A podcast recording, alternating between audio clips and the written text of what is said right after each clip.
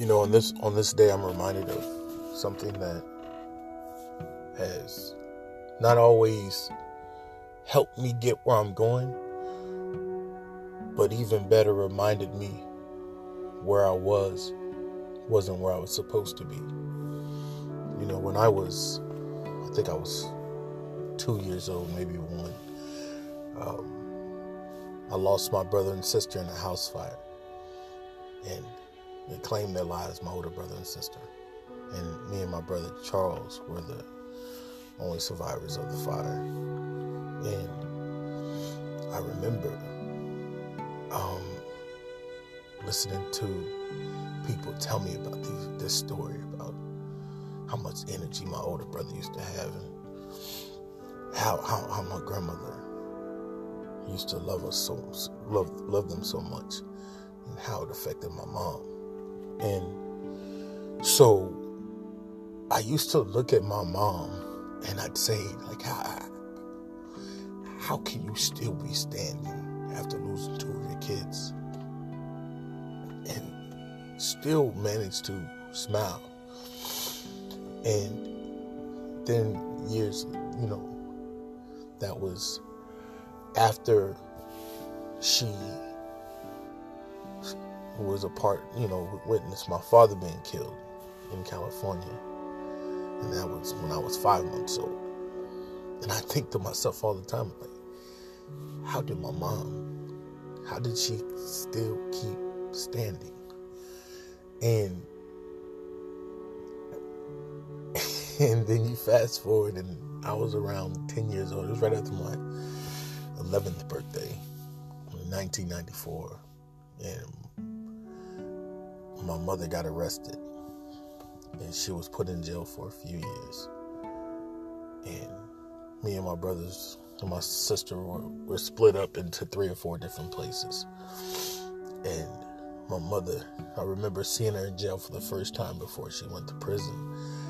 Um, and I just broke down crying to see somebody so soft and such, such an angel in my eyes with metal around her arms and legs.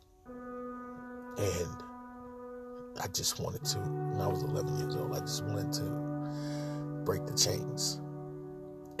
and even then, when we showed up to see her, she had had the people at jail had picked. She had them pick out our lunch for us, and it was McDonald's, and she had got all of our favorite meals that we, she knew we liked. And we cried and ate and sat with our mom. The first time we got a chance to see her after she had been arrested.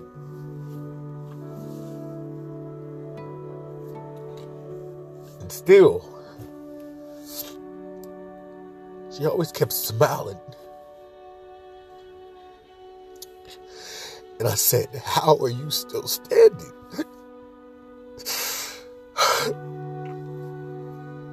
How are you still standing?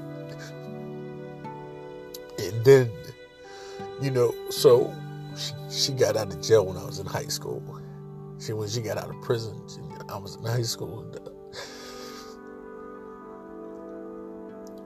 so much had happened to her seven kids, losing her first two to a fire, and then her other five been spread out and moved around, and we moved to different. We moved to a different state.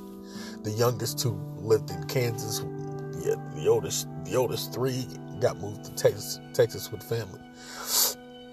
And every time we came back home to visit my mom,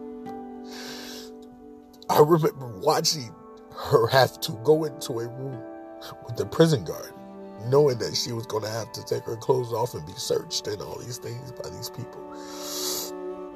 And I'd, and I'd watch her, and she'd cook for us. She'd be so happy to see us, obviously, and I'd be looking at her like, looking around, and I'm sitting in a prison looking at my mom. And I think to myself, how are you still standing? How, how the hell are you still standing? And, um, man, oh,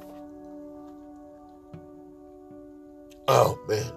So, and then, you know, as she got, we got older, became adults, and moved on. But I remember when I had my first child, the first thing I wanted to do was take her to my mom.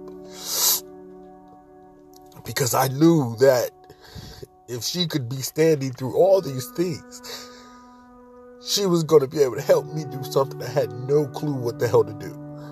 I had no clue how to be a father.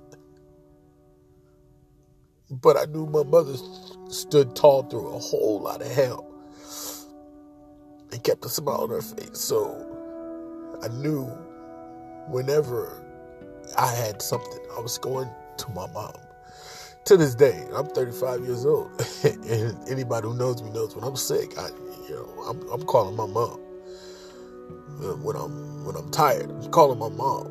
When I'm mad, I'm calling my mom because she may not know the answers. But I just wanted to say that her voice has always been the answer. Her smile has always been the answer. My mother is the sweetest person in the world. The absolute sweetest person in the world. And I realized why she's still standing. Because she wasn't made to fall. She was never made to, st- to, to sit in the first place. She was supposed to be standing. And sometimes the hardest thing in the world for strong people is wondering who's going to be their strength when they're not feeling 100%. And that's why I think about my mother like I do. And that's why I love my mother like I do. And that's why I'm proud of my mother like I am. Because I've had a thousand reasons to sit down. And I have sometimes. But one of the biggest ones that keeps me motivated and keeps me going is the fact that through all that crap that I told you about, my mom is still standing and she's still strong. And I just want to say I love you.